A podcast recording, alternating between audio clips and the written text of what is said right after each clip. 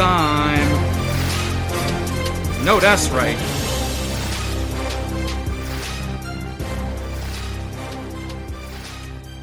You are now tuned in and therefore have positioned yourself to become undeniable in your pursuit of personal, professional, and spiritual excellence.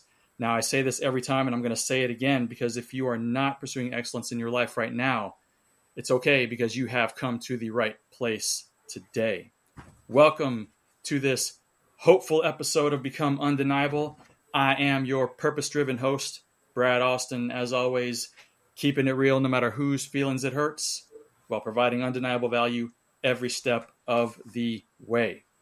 Now, most people in today's society, man, we, we, we don't seem to understand that adversity and suffering are inherently a part of life right? For some reason, we've been conditioned to think that life is just going to be a breeze. We're going to get a trophy on every little accomplishment that we make, right? We've been conditioned to expect convenience.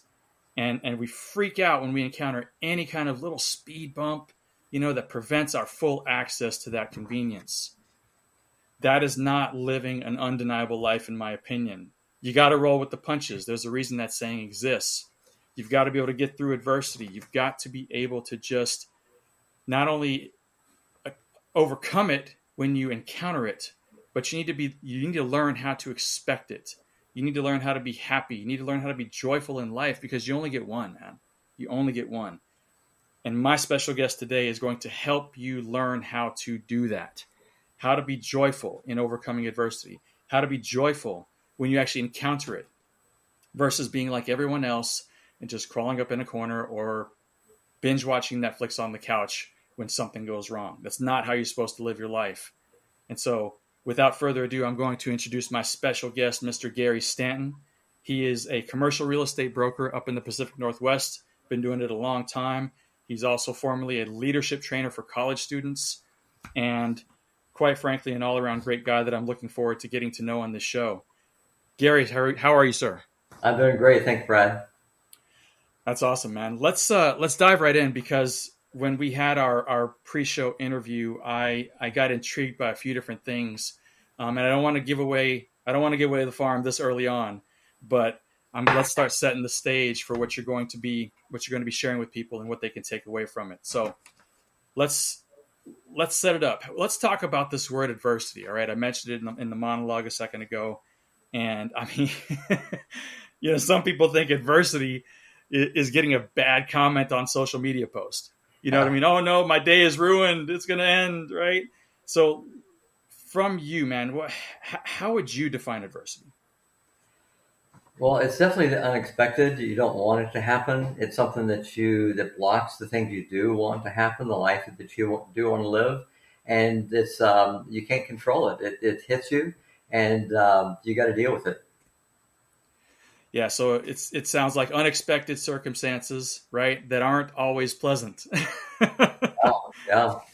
Right? Otherwise we would we would call, we wouldn't call it adversity right? Yeah. um okay man let's let's dive into your story because when you told when you told me what you're about to tell everyone else i kind of i was happy about it it was cool and then i'm thinking okay my mindset shifts to how can we empower others with with how you handled this stuff, man. So right. tell me, tell us about getting that diagnosis from the doctor long ago, right? That you had an incurable disease, right? Now, walk right. me through what it felt like, right? I'm I'm assuming you were sitting in the doctor's office, you're going to get test results or whatever. Man, take take as long as you need to really just get people to understand what that was like for you.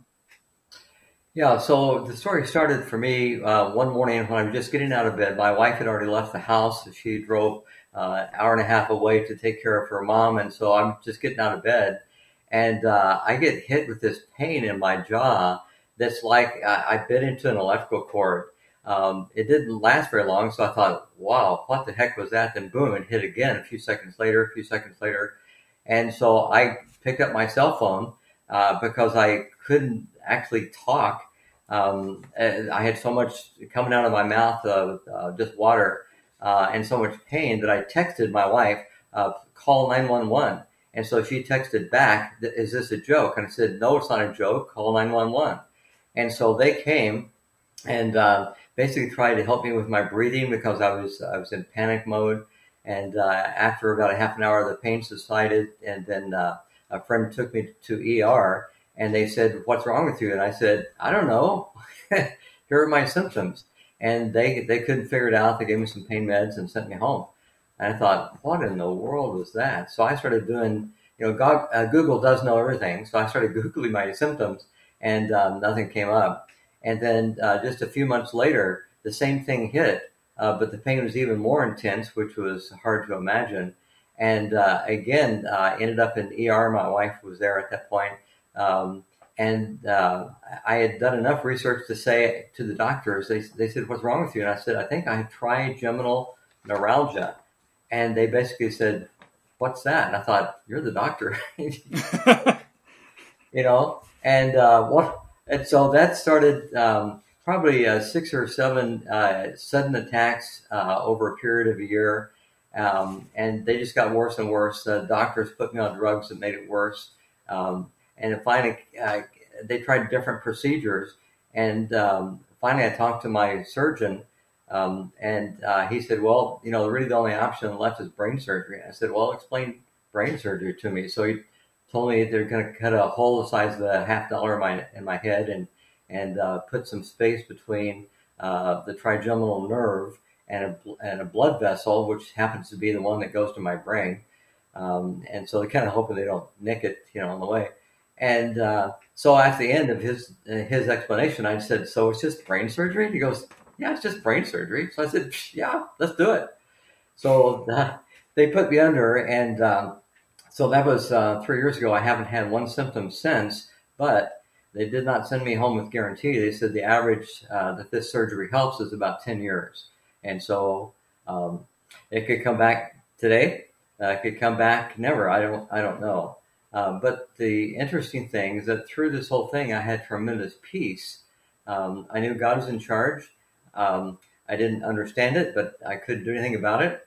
And uh, so amazingly, even though I was in severe pain, uh, there's actually a high suicide rate uh, among those who have uh, trigeminal neuralgia because the pain is so intense. But uh, I just I had a joy and peace throughout the whole experience, which was pretty bizarre, but I was very thankful for it. Wow. Okay, so this was this was just three years ago. Yeah. Yeah, do you want me to tell the rest of the story? What happened next? wow, man. Uh, yeah, I, I do. Um, I, I'm just afraid you're going to be uh, answering my questions before I ask.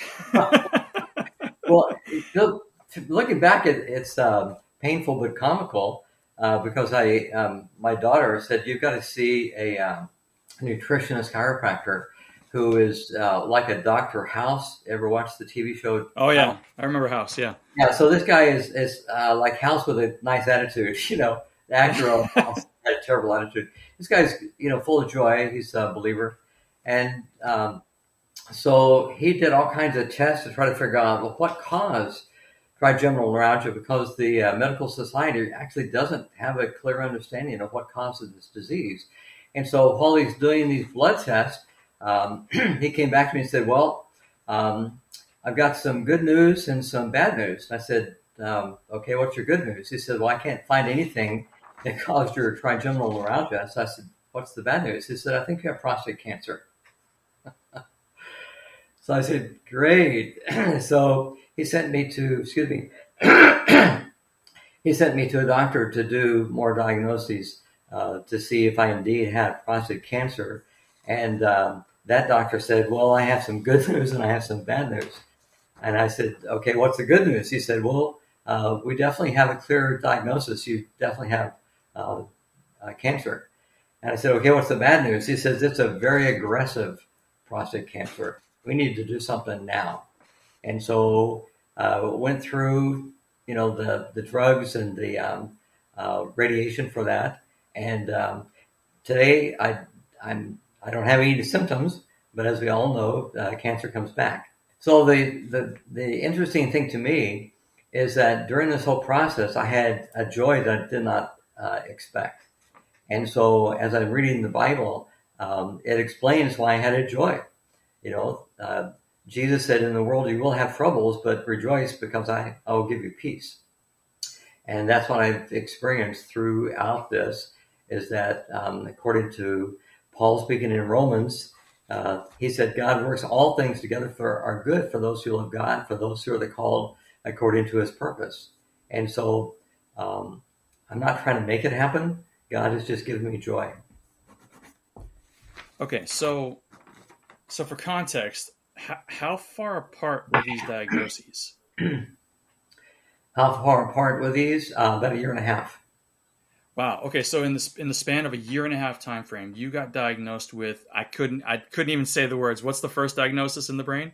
Yeah, tri, which is the number three, geminal, uh, which means that uh, the nerve uh, comes out of the brainstem, and then when um, it comes into your face, it hits three different spots. Tri, trigeminal. Okay.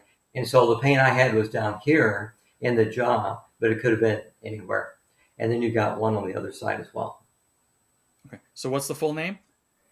Trigeminal neuralgia. Neuralgia, of course, meaning a nerve issue. Gotcha. Okay, so in the span of a year and a half time, you got diagnosed with something even the doctors couldn't tell you what it was, and right. prostate cancer.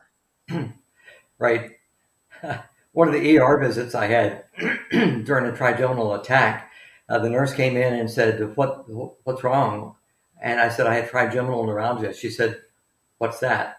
What's that? So she left the room. Nurse number two comes in and said, "You have what?" I said, "Trigeminal neuralgia." She says, "I have no idea what that means." Third nurse comes in, doesn't know what it is. They finally searched around the hospital and found a doctor who said, "I've I've read about this. Um, I really don't know anything about it." Wow. Well, apparently it's fairly rare. Yeah, very okay. So a very rare. And, and did the doc, did the doctor say that that was curable or no? No, it's not curable. Okay, they, so with the, with the surgery, they say you know the average uh, without pain is ten years, but you know there's no guarantees. Wow. Okay, so uh, again, I'm just trying. I'm trying to give this, give our audience the weight of what was on your shoulders at the time, because mm-hmm. within a year and a half, you you get diagnosed with a very rare, incurable issue in the brain and the nerves, right? And then prostate cancer, which we are all familiar with, sure. and the point I'm trying to make people that you are listening is that when someone or a few someone's like hack on your social media post and you think you're having a bad day, shut your mouth. All right. And this is what we call real adversity. This right. is this is real life stuff that hits you unexpectedly. It's not pleasant and it's it's not a anything but a bleak future according if you listen to those that, that are laying it out for you. Right. So this is real adversity. And and man, people are gonna people are gonna think you're crazy, Gary. They're gonna think you're nuts. That you mm-hmm. had two diagnoses in that amount of time, and you had peace. You had a joy. You had a peace. Yeah. I mean, did you just laugh at the doctor when they told you or something? I mean, I'm. I'm... yeah, yeah, yeah. We just we just both laughed like it's it's only brain surgery. man, most man that would that would that would probably ruin most people's day, month, year, life, right? And when here I was you talking are. to him, and he, you know, told me what he told me. I said, "Well, what are the dangers uh, in this operation?" He says, "Well, we have to, you know, have our instruments right there next to the uh, blood vessel that that feeds your brain. So if you nick that, you come out uh, possibly like a vegetable or something." And I said, "Well, do me a favor. If you nick it, nick it really well. I don't want to come back." You know, I, I had I had no problem going to heaven because I I've read the Bible. I know what I, am going into, and it's a whole lot better than what we have now. And so, if you nick it, nick it good. You got to nick it, nick it right, huh? yeah, nick it right, nick it, do it. Nick it all the way through, man. Just yeah. let me go. oh, okay. So I have to ask. I, I, again, people are gonna think you're nuts. That's okay. We specialize on on sounding nuts on this show, and but it's always with purpose, and it's always with purpose to empower people. So like how did you okay even before then there had to have been something how, how did you develop this mindset right? Where you could actually find joy in such a crappy day, right? Where where most people would consider a death sentence twice over, right? Right. Right. Like how did you how did you develop that kind of mindset and and how can people how can people actually create that for themselves? Well, what it's not, uh, it's not religion, it's not um, cultural Christianity. It's a relationship with a God who is very much real, um, uh, who gives joy. Uh, uh, part, part of the promises is that as we walk closely with Him, He does give us joy and peace. You know, I've had the privilege of um, overseeing some memorial services, and uh, I always start with uh, explaining that the Bible is really like a portal uh, through which we can see eternity. And the more we understand eternity, the more we understand our tiny little place in the, in the world in terms of time uh, and what awaits us um, as we walk in obedience to God. Uh, there's just there's just no comparison. Um, you can't have a really really really bad million years on Earth, uh, but you can have a really really good million years in heaven. And so it's the real presence of a real God. And I think that um, when I first realized that is when I uh, was in my 20s. I was in the Navy. Um, I knew that I would probably get out of the Navy at some point, and I, I, was trying to figure out what to do with my life. But it became a bigger question, uh, not just you know what job do I get or what school do I go to, uh, but what is life about? And I really was starting to struggle with the uh, big questions. And then I happened to um, share my thoughts with a fellow sailor uh, and he said, "Well, I actually know someone who can answer that question for you." And uh, of course, he was he was talking about Jesus Christ. And so I said, "Well, look, dude, I've I've studied Zen Buddhism. I grew up in the church. Um, I try reading the Bible. It's about as exciting as eating, you know, cardboard. Um, uh, and so, what what are you talking about?" So uh, he just shared with me that uh, there is a way to get in connection with the living God uh, through repentance and faith in Christ.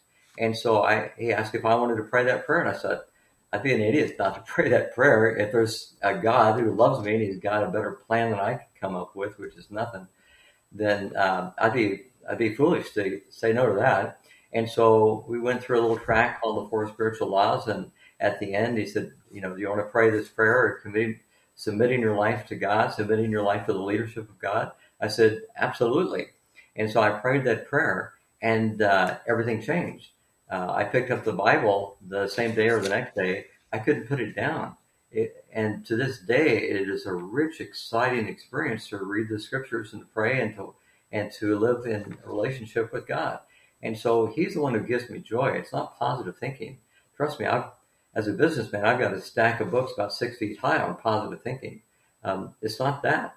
Uh, it is uh, the input of a genuine person who knows life better than I do.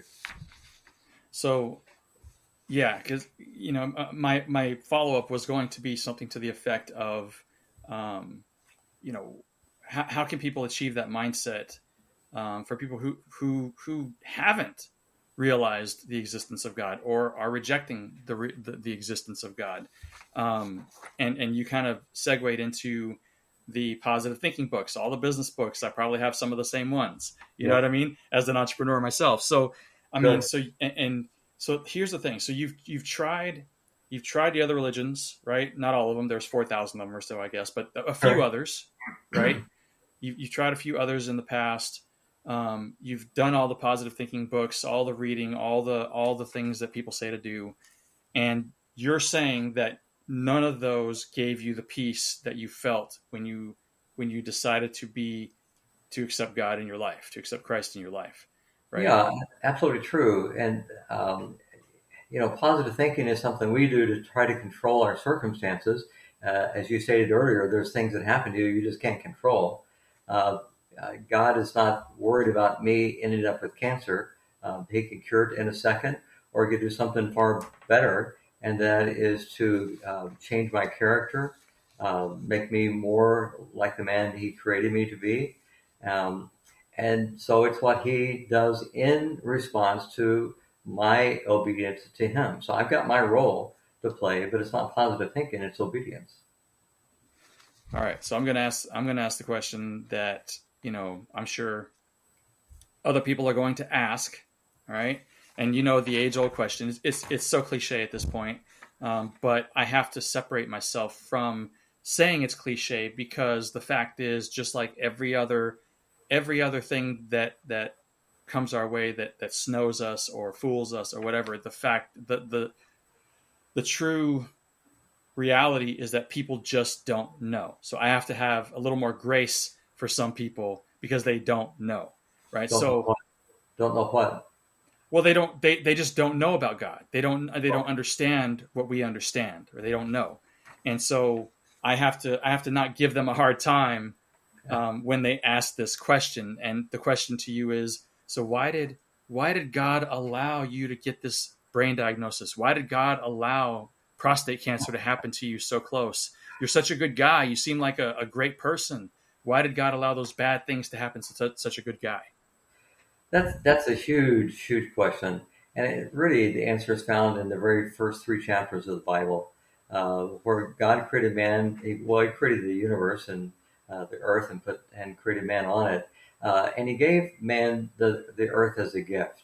And so, think about uh, if you. uh, I don't know if you have any teenagers in your family, but uh, imagine uh, on the 18th birthday you give your son a car, and with the stipulation that it is your car, not mine. I'm giving it to you. You are responsible. You need to put gas in it. You need to get to change the oil. Uh, if you screw it up, it's on you. And so when God gave the earth uh, to uh, to mankind to rule over it, um, He said it's a gift. Uh, if you screw it up, I'm not going to come and, and rescue you. Uh, you're going to suffer the consequences of not listening and and in fact disobeying what I told.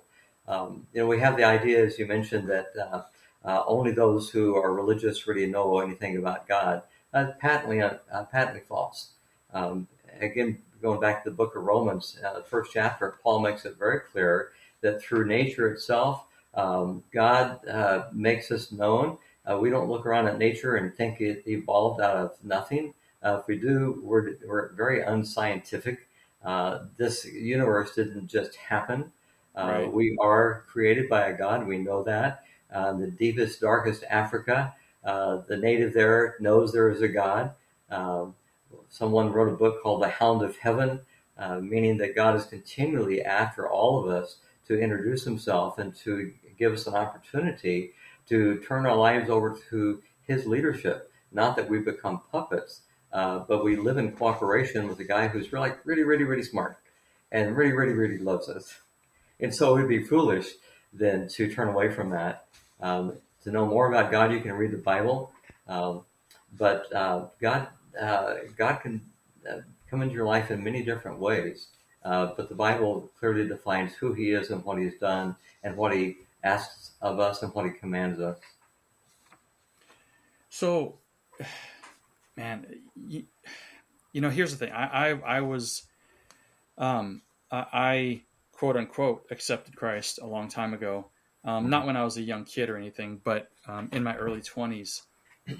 but I didn't really, um, I didn't understand. I didn't really. I, I, I knew I wanted to do it. I knew I should do it, um, but I didn't understand what it meant, um, and so I kept living my life, my you know, without him and without seeking him, and I just wonder. I mean, what do you? Again, this is just a side sidestep question here. So, why do you think people? Why do you why do you think people are hesitant? I mean, you know, it's not like he's a secret, especially in the U.S. Right? It's not like people haven't heard of God or Jesus Christ. Right. Why why do you think they? Why do you think they've they've pushed it over there instead of trying to see what it's all about? Well, it's about giving up.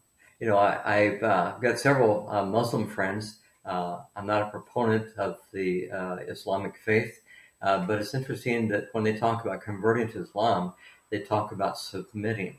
You're submitting your life to the leadership of Allah.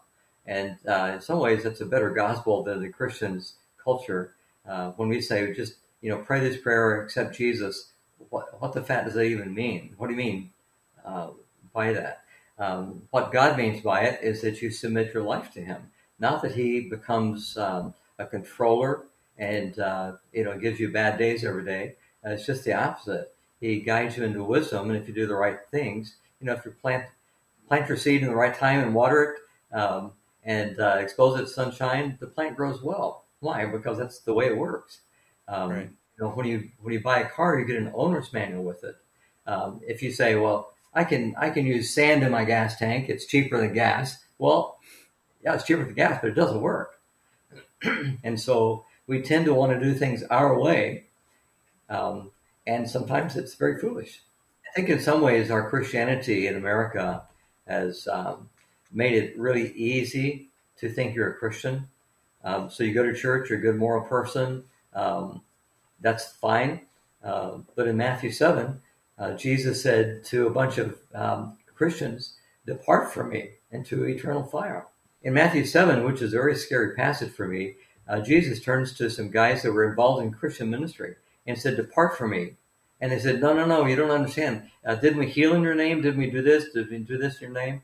And Jesus said to them, in my translation, um, Sorry, dude, we never met. Uh, the words Jesus uses, uh, I never, I never knew you. You never knew me. And so, knowing in the in the biblical term um, is an intimate relationship you know. And Genesis, uh, Adam knew his wife, and they and she conceived. And so Jesus said, "We never met. You know, you did all these things, and you were in church, and you were a pastor, and you did all these great things, but um, you never turned your life over to me." Right. Yeah, that's the thing. We're still there's still a lot of people who think they have to do to receive, right? You know, now, now if you're starting a company, yeah, you have to do, you have to work. You know, yeah. you have to work, you have to put the effort in, you got to do that to get the rewards but I mean, it, I, just I wonder if it's a um, if it's a too good to be true type syndrome, right? To where whether either they don't know anything at all or they just think that yeah, yeah, sure, all I got to do is is accept Christ and, and my life is going to turn around and this thing. Yeah, right. Okay, mm-hmm. that's not life. You know, it's no. um, God doesn't pull us out of the messes that we create necessarily. Sometimes He does, but usually not. Um, just think of being a dad to a child, and every time the child uh, messes up, you come in and rescue him or her. And everything he wants, you give him. What kind of kid does that turn out to be? Yep, we've all seen it. We've all seen it, and it's rotten. And so um, I remember what I had a year and a half year old that kept trying to climb up on this little three legged stool. Well, it kept tipping over at him, and I kept saying, "Don't do that, don't do that." And I finally decided it's that is not working. I need to try a different tack. And so I let him climb on. And uh, just as he stood, the whole thing collapsed. I let him fall all the way to about two inches from the floor. Then I caught him so he didn't break his skull. But dude, he got his attention. And sometimes God loves us so much, he says, You're not listening. And um, it's going to really cause you some harm. And so I'm going to allow you to fail uh, because I love you.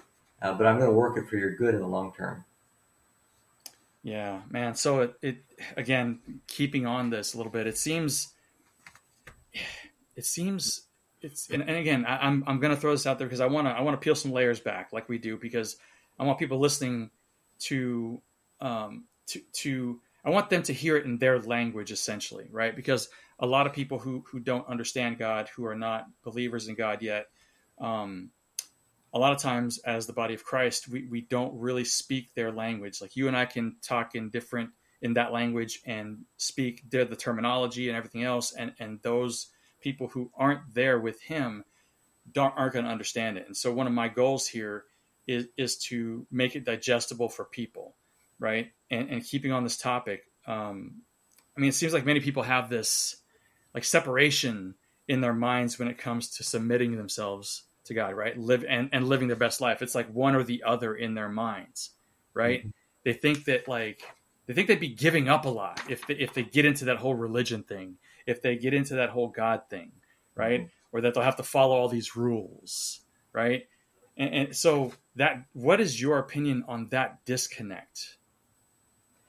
Uh, pretty simple. We all want to do what we want to do when we want to do it. And so yeah. we make up all kinds of excuses um, to not submit our, our, life to a God who created us.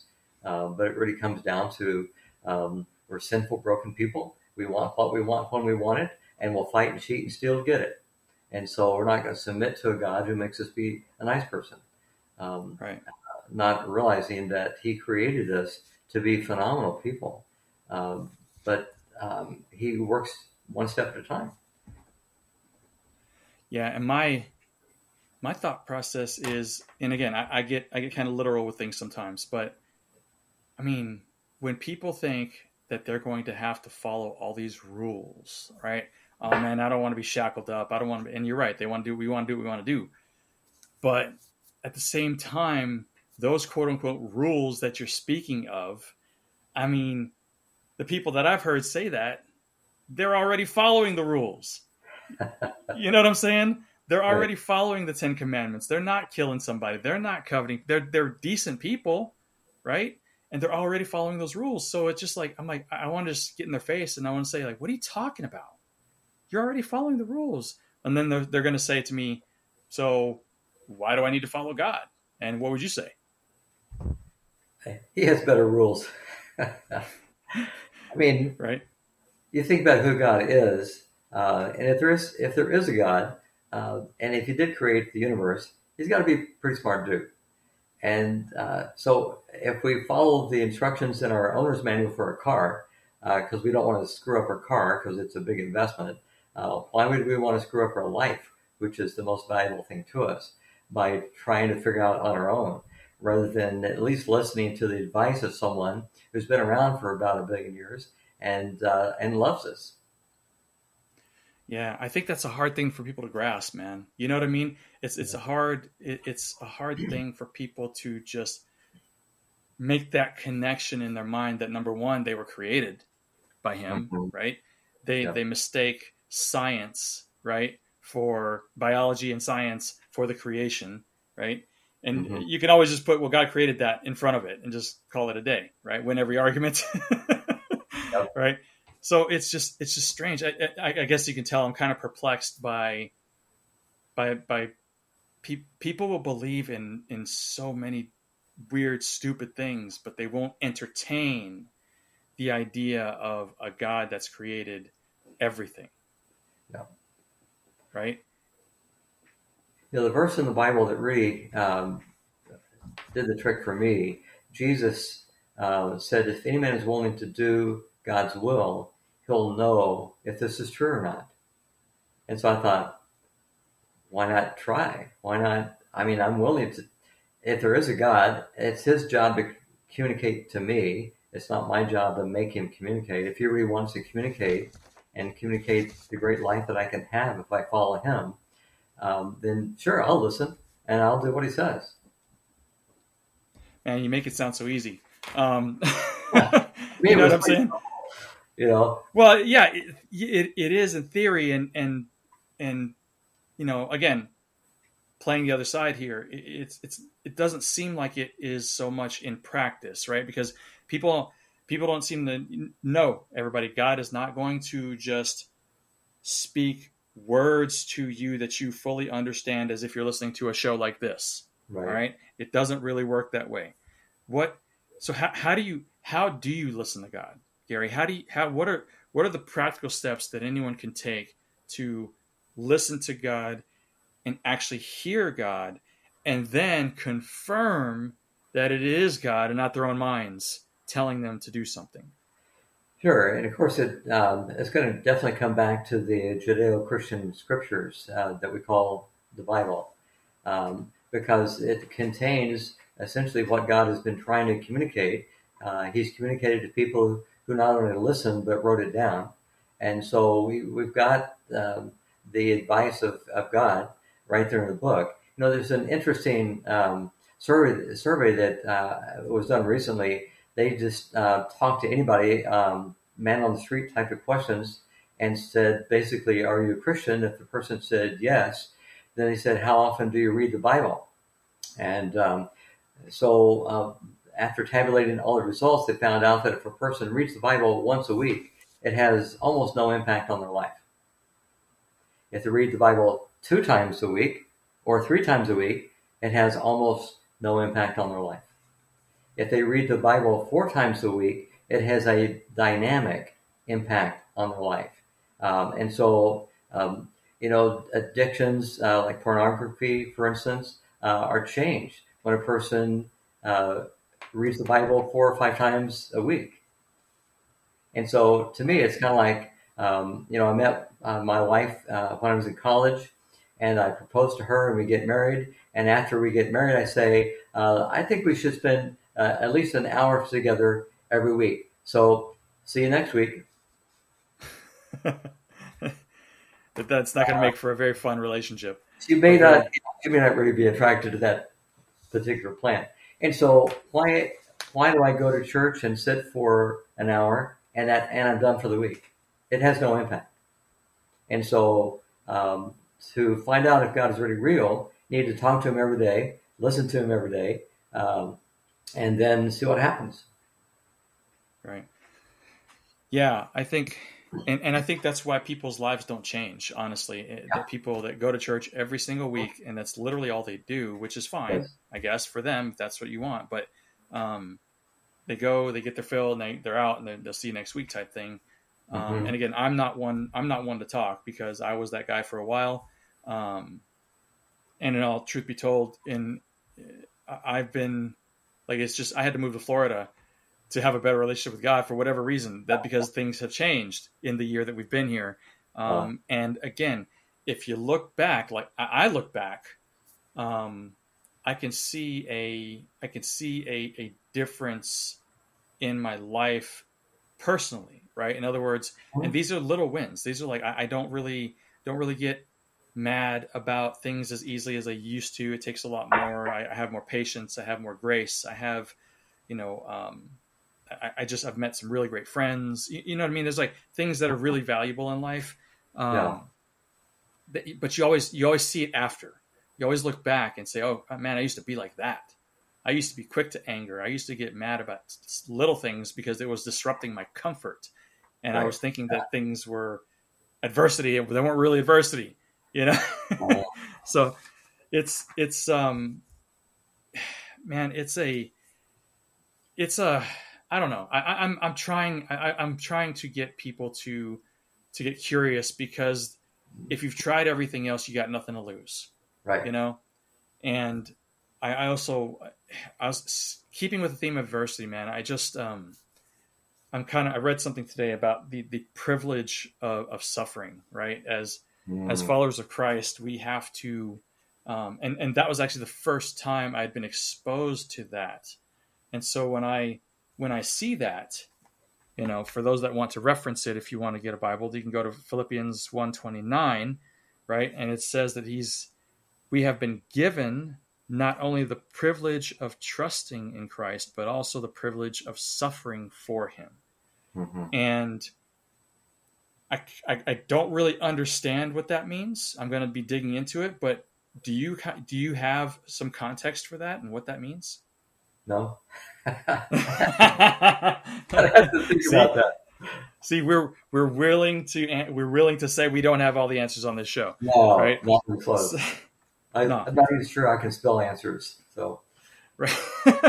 I think um, the privilege of suffering. I think. I mean, you know, again, I think I think God tells us we're going to suffer in His name. We're going to suffer just because we mm-hmm. follow Him, right?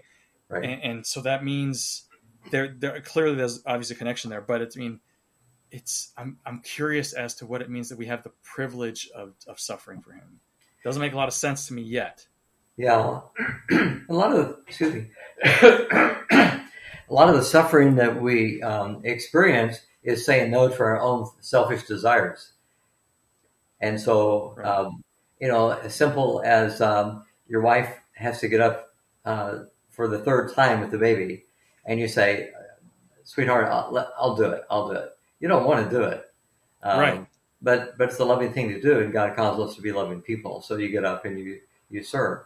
Um, you deny the flesh. Um, you know, I, again, when I was in the Navy, I had only experienced uh, walking with with God for maybe six months or so, and I was challenged by a guy who said, "What if you come to the end of this life and you find out the whole thing's a hoax? There is no God. You just, you know, it, it, you turn into worm food. That's all it is.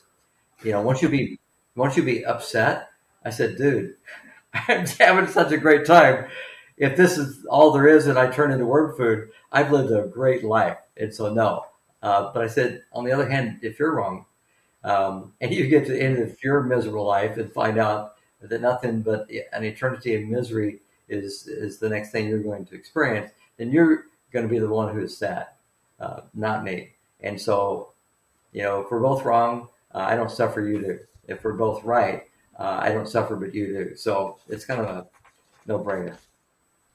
Yeah, boy, you know, and and again, this is this is totally just just talking here, but I guess I'm I'm still in the process of of trying to reach people in a very smart and strategic way because you can't I don't think you can know I, I don't think you can you can no longer just try to help somebody um, find God by saying, "Yeah, you know what, dude, you're gonna go to hell." Like, you know what I mean? If yeah. you don't, you know, I mean, that doesn't work. That's been played out, in, I mean, decades ago, in my opinion. And, and, but like, how? Man, I just, and I'm talking about people close to me. You know what I mean? I'm sure we all have people that are close to us that that have not accepted God. They don't. They don't. They don't understand. They just don't believe. They think we take the eternal dirt nap and, like you said, become worm food, whatever the case may be. Sure. Um, who really, you know, I don't know, man. What? How do you?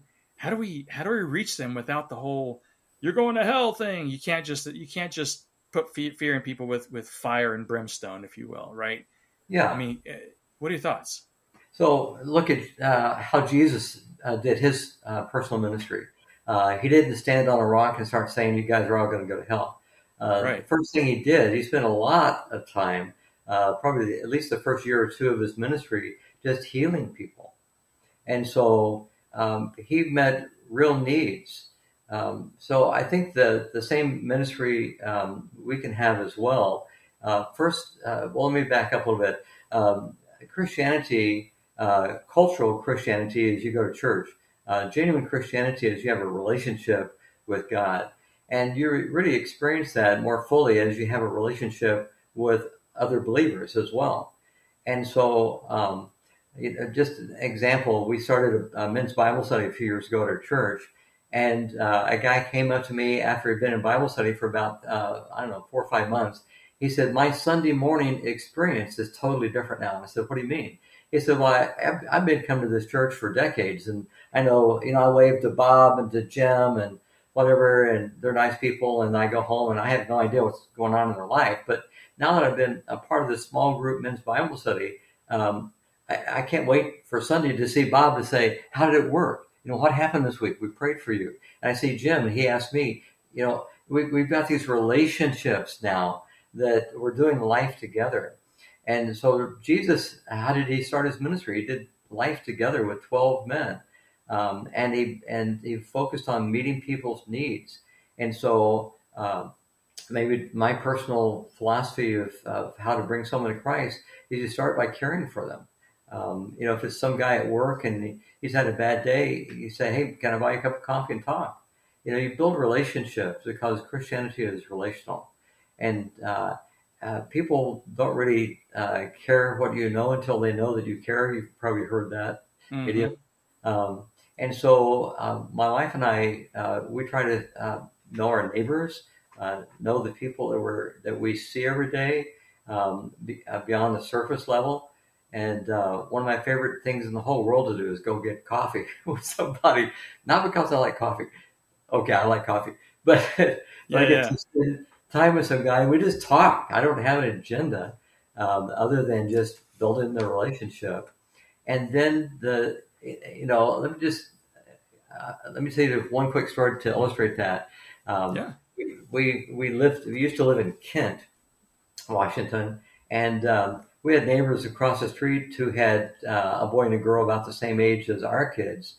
And um, uh, our kids played over their house for a while and came back and said, we don't want to go over there anymore. And I said, how come? And he said, well, the boy has a stack of Playboy magazines in his bedroom. He's not trying to hide anything. And the girl spends all of her time listening to acid rock. And uh, we, I, we can't relate to these people. Um, so I said, okay. And so we began to pray for this family. And then uh, some months later, we had a knock on the door and we opened it up and here's mom and dad, uh, the folks, the couple across the street. and they said, um, "Could we come in?" We said, "Sure." And we'd we'd done a bunch of different things with them, you know, just like neighbors do. And they said, "Could you pray for us?" And we said, "Well, sure. What what's the deal?" And they said, "We don't understand our our son and our daughter. They're just they're messed up, um, and we have no idea why." I'm going. I could probably tell you some, but we said, "You bet." So we we prayed for them, and uh, you know, it's just being a neighbor who who cares enough. Uh, uh, so they're they're willing to open up and say, "We have a need." Um, so I think that um, Christianity is a relationship, a relationship with God, and relationship with people. And so um, you can read your Bible five times a week, but probably it would be good to uh, hang out with some other uh, people who, like ourselves, are trying to figure it out and do what's right. And uh, it makes a monster difference over time.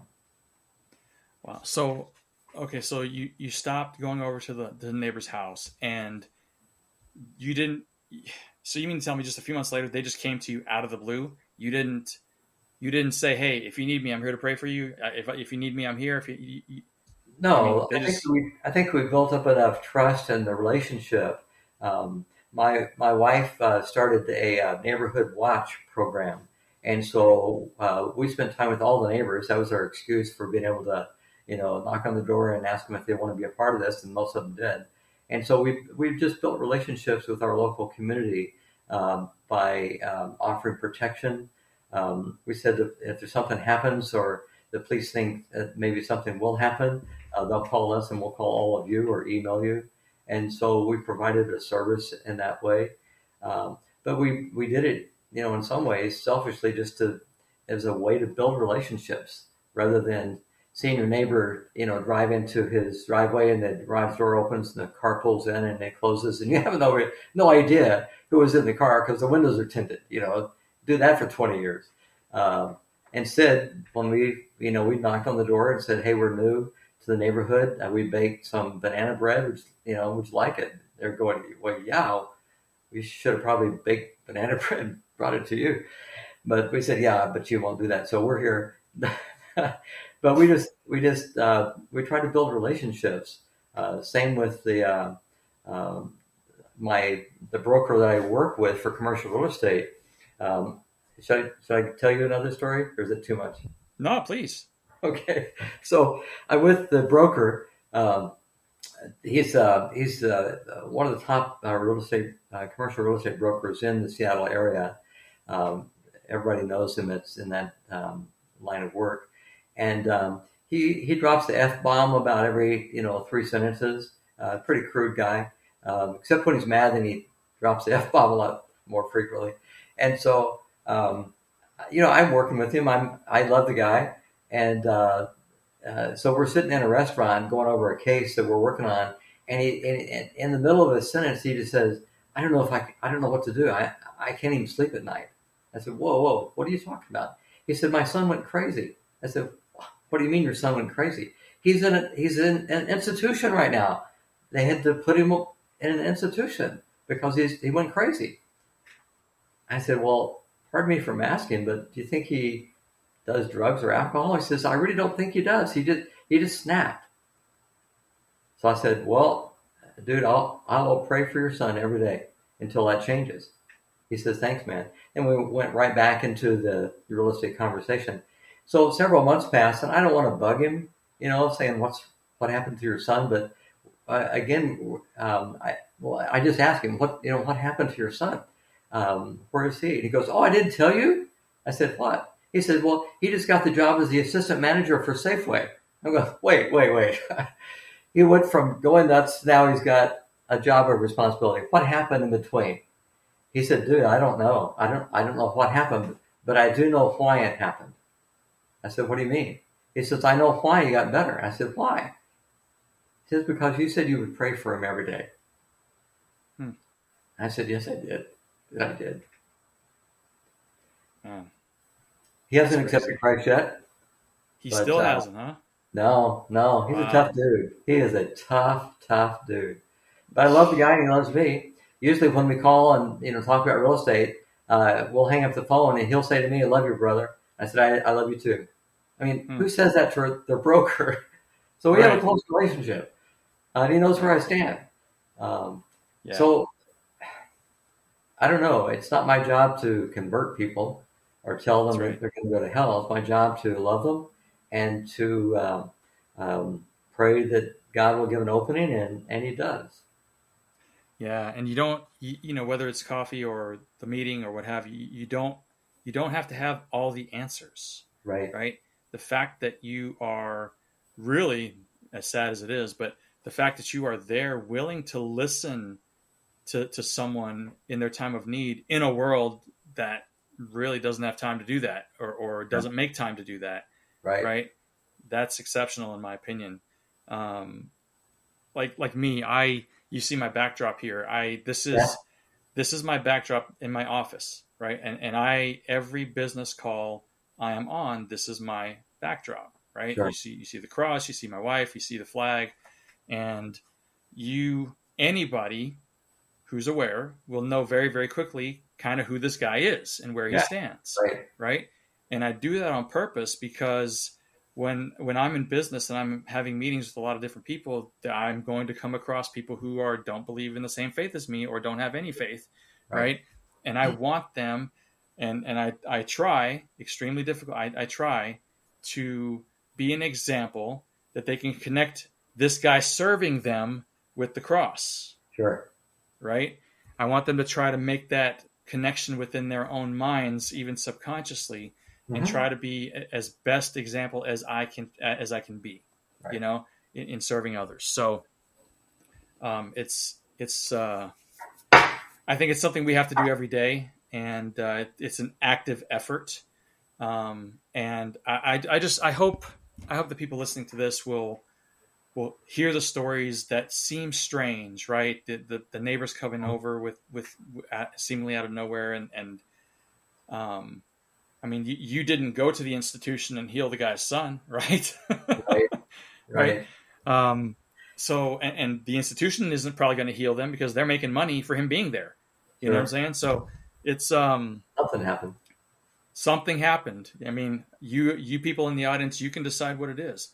You can decide to get curious about what it is and, and, and incorporate that same power into your life.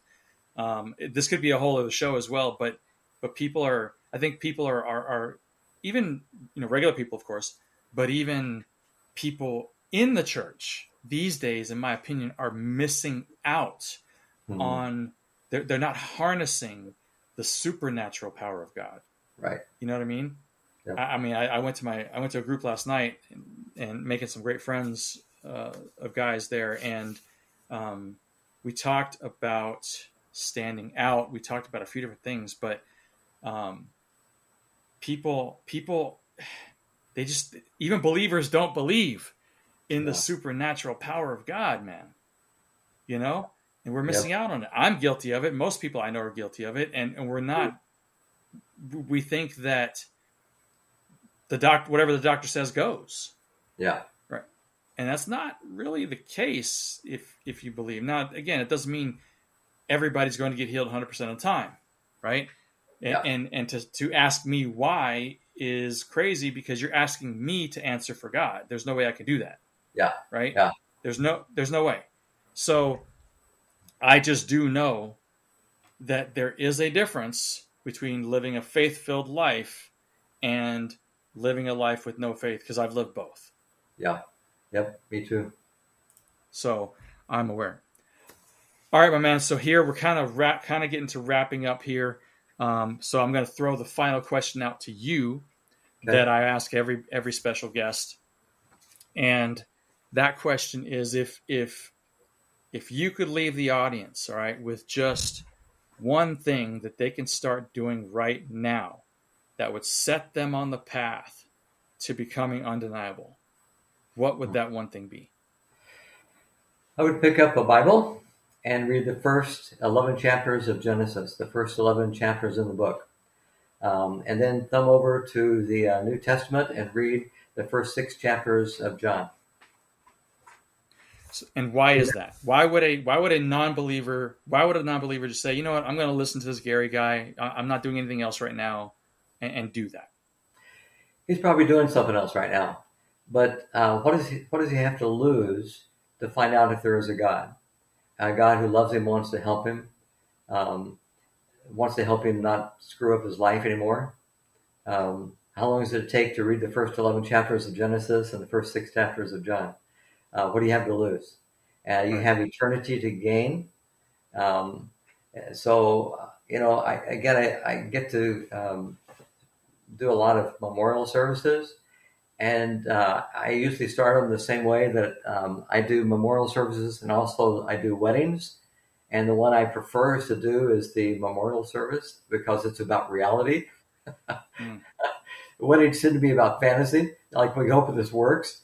Um, but memorial services, whether the guy was good or bad, is it's real.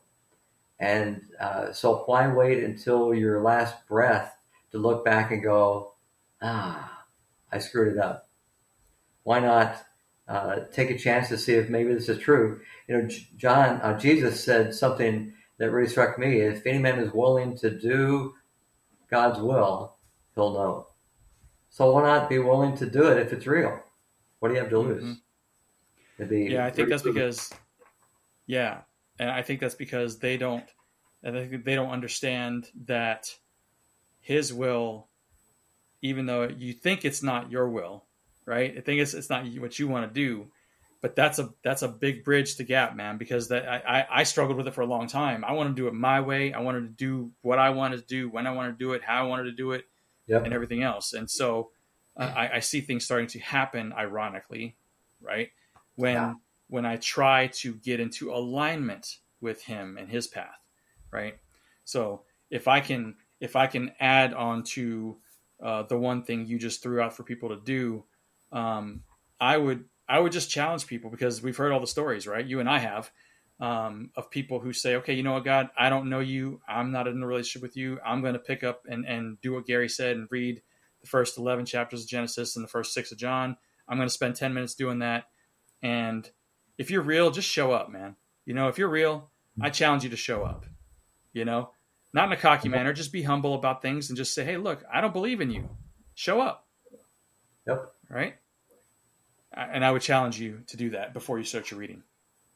That's all. So, Gary, it's been an honor having you on the show, man. I think you put put out some great things for people to soak up, and I hope they will listen. I hope they will apply. Um, but if people have questions, I mean, you know, how can how can they connect with you should they have questions? Well, um, you can email me. I don't mind giving out my email address, and it's my full name, Gary Stanton, forty nine. So G A R Y S T A N T O N. The number is four nine at Gmail. So I'd be awesome. glad to uh, communicate with anybody and he is very easy to communicate with, guys. I can tell you that for sure. Um, Gary, my man, it has been a pleasure having you on the show. I hope you enjoyed your time here. Uh, I know we got into quite a few different things, but I think they all kind of relate. And um, it's my hope that people will take what you said and put it into practice to improve their lives. Appreciate you being on the show, brother. Thank you so much, man. Take care. Awesome. All right. Well, that is it for this episode. Uh, I hope you guys enjoyed it. And quite frankly, um, if you didn't hear any nuggets that were undeniably valuable to you, then quite frankly, you just weren't listening. All right. Um, so what's next after this ends? Right. Pay the show. Pay it forward by sending the show to people you know. All right. Some some you heard something in the show and thought of somebody and said, you know what, that person needs to hear what I just heard for whatever reason. Maybe God's speaking to you and you don't even know it, saying you need to send the show to somebody else. Do it. Act on it. Right. And you know, it just takes a couple taps of your phone. It's not that hard to do.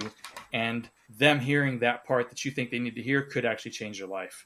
So just do it, right? It'll take you very little time.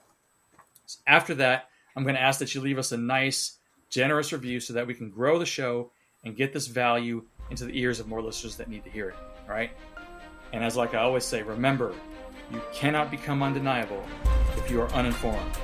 So make sure you bless up, Mom. And I'm out.